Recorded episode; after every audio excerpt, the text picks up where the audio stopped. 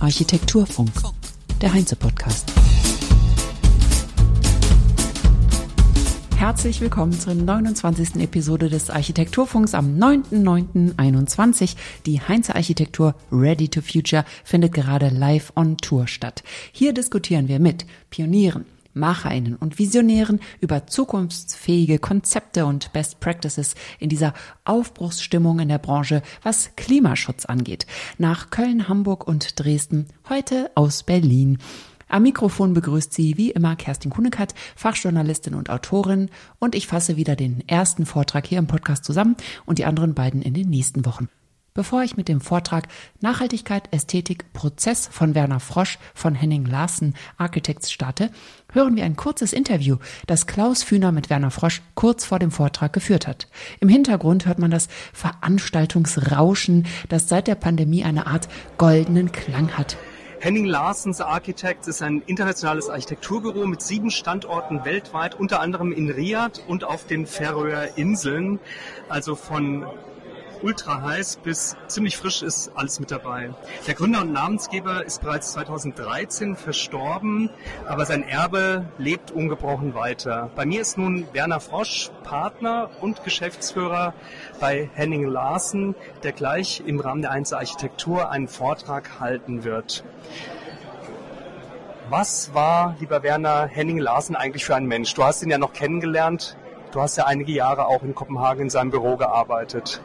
Ja, ich habe ähm, im Jahr 2000 in Kopenhagen angefangen, bei Henning Larsen zu arbeiten und dort auch natürlich dann Henning selber kennengelernt. Äh, da, er wurde damals äh, 75, also er war schon ein betagter Mann. Ähm, und ich, ich, erinnere mich daran, dass er immer sehr, sehr freundlich, äh, neugierig und ähm, wissensgierig durch das Büro ging, sich für alles interessiert hat und immer gerne über alles Bescheid wusste auch noch in späteren Jahren viel Neugier hatte und sich in das Büro involviert hat. Ja, und da, sein Design hat ja wirklich äh, Generationen geprägt, kann man sagen. Gibt es irgendwas, du hast ja zehn Jahre fast in Kopenhagen gearbeitet, gibt es irgendwas, was wir Deutschen so ganz allgemein von den Skandinaviern oder insbesondere von den Dänen vielleicht lernen können oder uns abschauen sollten? das ist eine gute Frage. Ich finde, es gibt da einige Sachen, die man sicher, wo man, wovon man sich inspirieren lassen kann. Ähm, ich denke auch, dass Henning nicht nur durch seine Architektur an sich äh, uns geprägt hat, sondern auch durch die Art und Weise, wie er die das Büro geführt hat und welche Kultur er geschaffen hat. Und gerade eben sozusagen eine, eine ähm, offene äh, Designkultur zu schaffen, Neugierde zu wecken, Leute zu animieren, ähm, Verantwortung zu übernehmen, ähm, sich einzubringen, ist, glaube ich, was, was sehr skandinavisch ist und ähm, davon, von dieser, von dieser Offenheit, glaube ich, können wir noch viel lernen. Jetzt hältst du einen Vortrag über die Ästhetik und Nachhaltigkeit in der Architektur und auch in welchen Prozessen man die vielleicht einbringen und umsetzen kann. Ästhetische Gebäude haben aber oft äh, ja, einen enorm hohen Ressourcenverbrauch und funktionieren auch selten oder auch nur bedingt oder auch für oft sehr eingeschränkte Nutzungsmöglichkeiten. Warum sind deiner Meinung nach Nachhaltigkeit und Ästhetik in der Architektur kein Widerspruch? Ich denke, deine, dein Beispiel ist nicht ganz richtig. Ich glaube, äh, gute Architektur muss nicht unbedingt teuer sein, um nachhaltig zu sein. Und unser Anspruch ist wirklich, oder, unser, oder das, was ich auch heute äh, sagen möchte, ist, dass die Architektur ja nicht durch den äh, Genie-Künstlerstreich im Kämmerchen entsteht, sondern auch durch äh, Wissen, durch ähm, ingeniöse Erfahrung und durch einen Designprozess, an dem viele beteiligt sind. Und ich glaube, wir müssen auch als Architekten da offen reingehen und unser Design dem aussetzen dass es optimiert wird und dass es dann auch schön wird. Und wir haben als Architekten dann immer noch die Verantwortung, dass es gute Architektur wird. Aber die Prämissen mit Nachhaltigkeit sind, glaube ich, eher für uns ein Ansporn als eine Behinderung. Dass Nachhaltigkeit, prozessuelles Denken und gestalterische Qualität sehr gut zusammenpassen und dass man aus Vorgaben eine Tugend und einen Gestaltungsprozess entwickeln könne, davon ist Werner Frosch überzeugt. Er fragte in den Saal, wer denn die 17 UN-Ziele für eine nachhaltige Entwicklung kenne und nutze, bekannt auch als SDGs, was für Sustainable Development Goals steht. Es meldeten sich nur wenige, woraufhin Frosch erklärte, dass die SDGs in vielen Ländern schon Grundlage seien, auch für die Arbeit von Architektinnen und Herstellerinnen. Hierzulande sei das noch weitestgehend unbeachtet. In Skandinavien hingegen sei es so, dass man die Ziele aktiv nutze und im allgemeinen Sprachgebrauch verwende.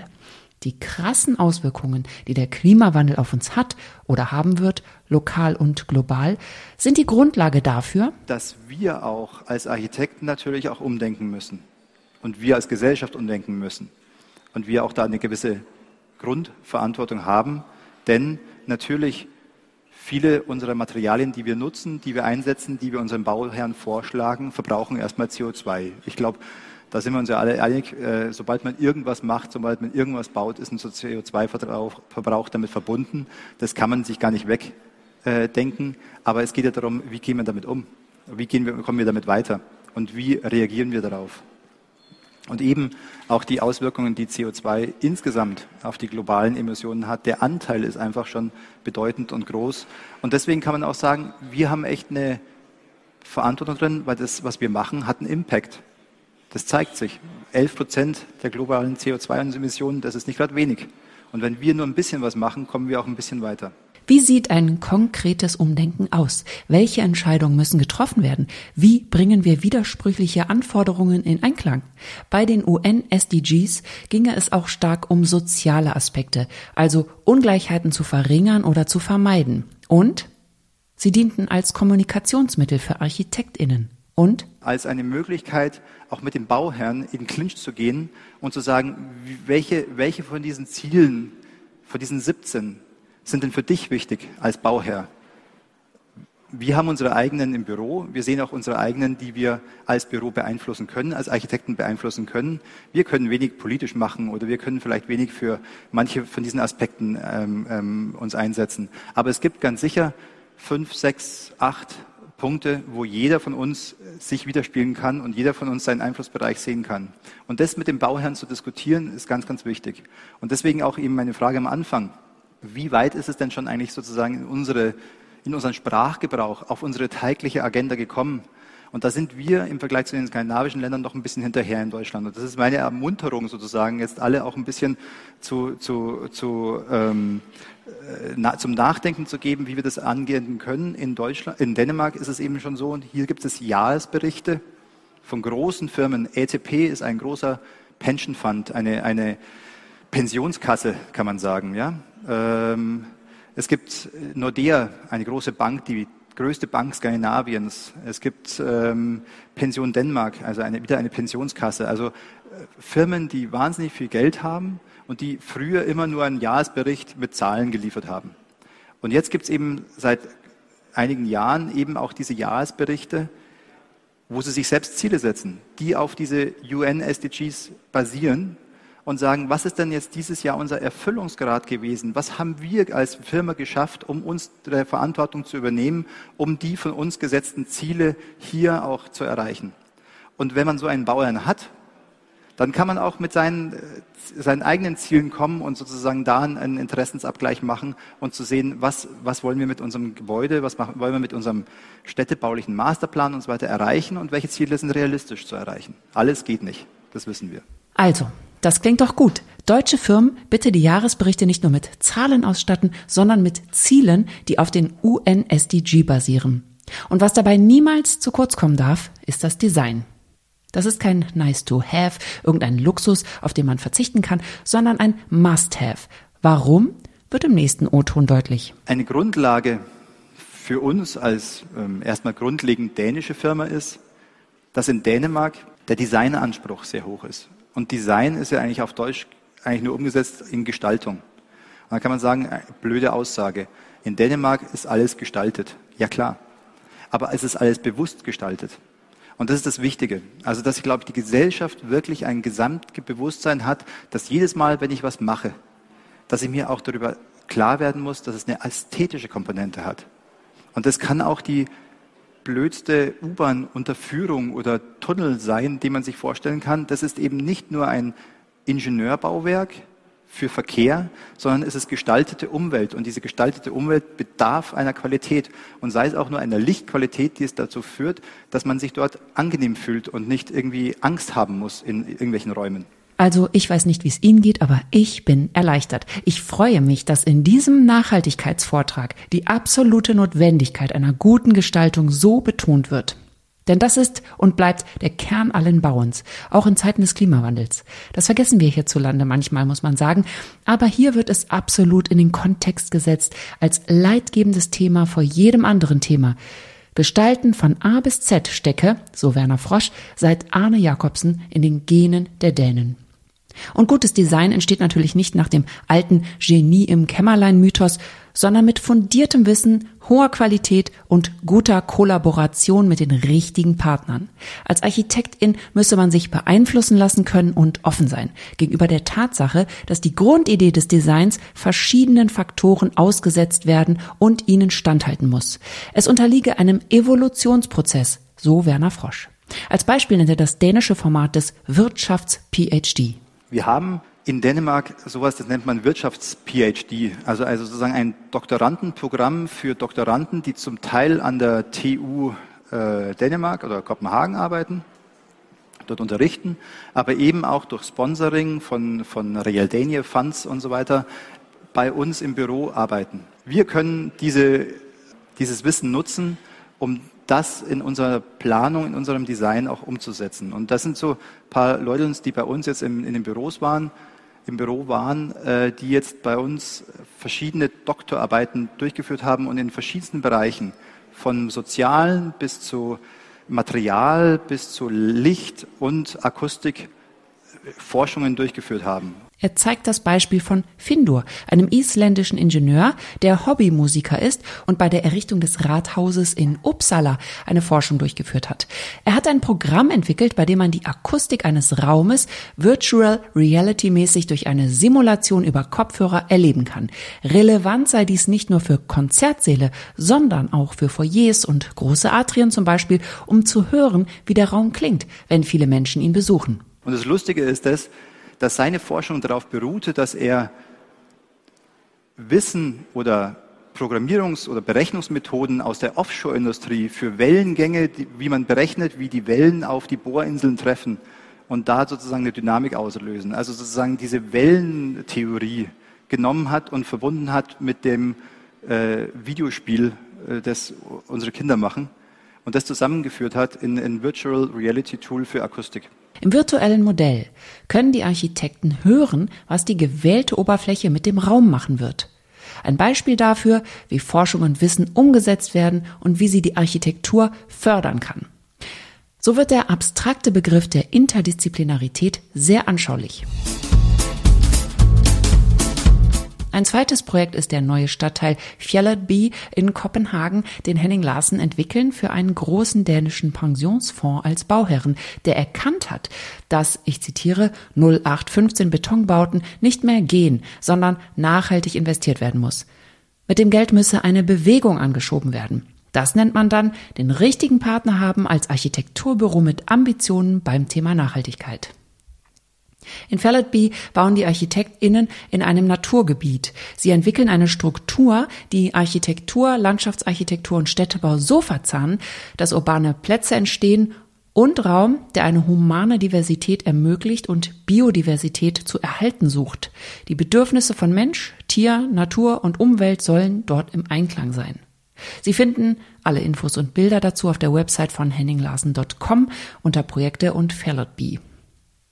Wie läuft der Designprozess bei so einem Projekt ab? Am Anfang braucht es immer uns als Architekten mit einem Gestaltwillen. Wir haben, müssen eine Idee haben. Wir müssen mit einer, mit einer übergeordneten architektonischen Konzept müssen wir kommen. Aber hier ist es auch ein Beispiel, dass dieser, dieser erste Wurf auch sich dann sozusagen dem stellen muss, dass es dann natürlich User Involvement gibt, es gibt Nutzerabfragungen, es gibt Bürgerbeteiligungen, es gibt Dialogmechanismen, äh, die alle wieder auf die Architektur zurückspiegeln und ihre, ihre, ihre Veränderung dadurch auch dann geben. Und was es wir eben noch gemacht haben, wir optimieren äh, über unsere parametrischen Design, über unser parametrisches Design. Das heißt also, über die, unsere Computerprogramme könnten wir sozusagen Simulationen auf der Grundlage dieses Grundentwurfs machen. Wie können wir die Licht, Wind, äh, Verhältnisse innerhalb des Quartiers, aber auch die Sonneneinstrahlung auf die verschiedenen Gebäude oder auf die verschiedenen Wohnungen optimieren und auch dann zu sehen, welche Konsequenzen hat es vielleicht für verschiedene Wohnungen oder für verschiedene Gebäude.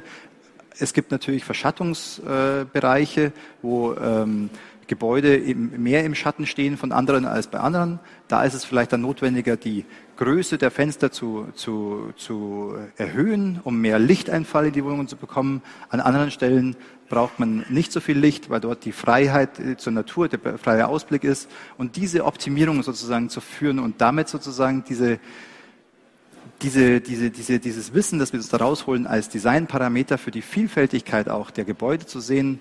Die Vielfalt kommt nicht aus einer Beliebigkeit heraus, sondern die Vielfalt kommt aus einem Prozess heraus, der eben sozusagen hier auch eine Simulation und ein versuchtes Optimum versucht zu erreichen mit den verschiedenen Parametern, die wir haben. 2008 oder 2009 gab es einen Wolkenbruch in Kopenhagen, durch den die Kanaldeckel hochgeflogen sind, durch den enormen Wasserdruck aus der Kanalisation. Das sei ein Schock gewesen für Kopenhagen, so Werner Frosch. Seither wird das sogenannte Schwammstadtprinzip angewendet. Man versucht Bereiche zu schaffen, wo Wasser hineinlaufen und stehen kann, Anstatt einen riesigen und ressourcenintensiven Betonkeller zu bauen, wo das Wasser unterirdisch reinläuft, möchte man Parks bauen, um tiefer liegende, qualitativ hochwertige Stadträume zu haben, die temporär volllaufen und sich zu einem See wandeln können. Das Wasser versickert dann einfach, anstatt in einem aufwendigen Kanalnetz abgeleitet zu werden. Das machen Henning Larsen auch so im neuen Quartier Feldby. Ein weiteres Projekt, das Werner Frosch vorgestellt hat, ist die alte Schiffswerft von Danzig. Für die geschichtsträchtige Industrie Brache haben Henning Larsen den städtebaulichen Masterplan entwickelt. Ziel war es, so viele Gebäude wie möglich stehen zu lassen und mit Neubauten zu ergänzen und in Einklang zu bringen. Auch hier betont Werner Frosch die enorme Wichtigkeit von guten Partnerschaften mit Investoren, die fortschrittlich denken. Bei aller zukunftsfreudigen Entwicklung sei allerdings zu beachten, dass selbst wenn alle bei dem Prozess an einem Tisch kommen und alle Bedürfnisse berücksichtigt werden, gelte, hier im Zusammenhang mit dem städtebaulichen Entwurf für Wolfsburg erwähnt, so ein Projekt ist auch nie so eine eierlegende Wollmilchsau, die dann alles plötzlich schafft, sondern man muss auch einfach ganz klar sagen, wir machen jetzt einen städtebaulichen Entwurf, der kann verschiedene Sachen miteinander abwägen, aber es wird nicht für alle immer gleich äh, einen, hundertprozentigen Erfüllungsgrad sozusagen der, der Wünsche geben können. Und gerade solche, solche Workshops, wo man mit den Nutzern oder mit den Bürgern oder mit Verbänden äh, in Dialog kommt, helfen ungemein, um da klarzustellen, was ist uns gemeinsam wichtig und welche Erwartungen haben wir und was sind dann die Ziele, die wir dann sozusagen in so einen städtebaulichen Entwurf reingehen und welches Wissen ist auch hier schon vorhanden, was wir als Architekten nutzen können, um dort dann eben einen Gestaltungsentwurf zu schaffen und hier eine Gestaltung zu finden. Die städtebaulichen Projekte in Wolfsburg und Berlin-Spandau, die ich hier jetzt nicht tiefer bespreche, können Sie auch auf der Website henninglarsen.com anschauen. Nur die wichtigen Punkte, die er für heutige Bürogebäude unabdingbar hält, die hören wir jetzt noch. Das kommt, glaube ich, immer mehr, dass viel mehr Wert darauf gelegt wird, welche Qualität so ein Gebäude anbieten kann.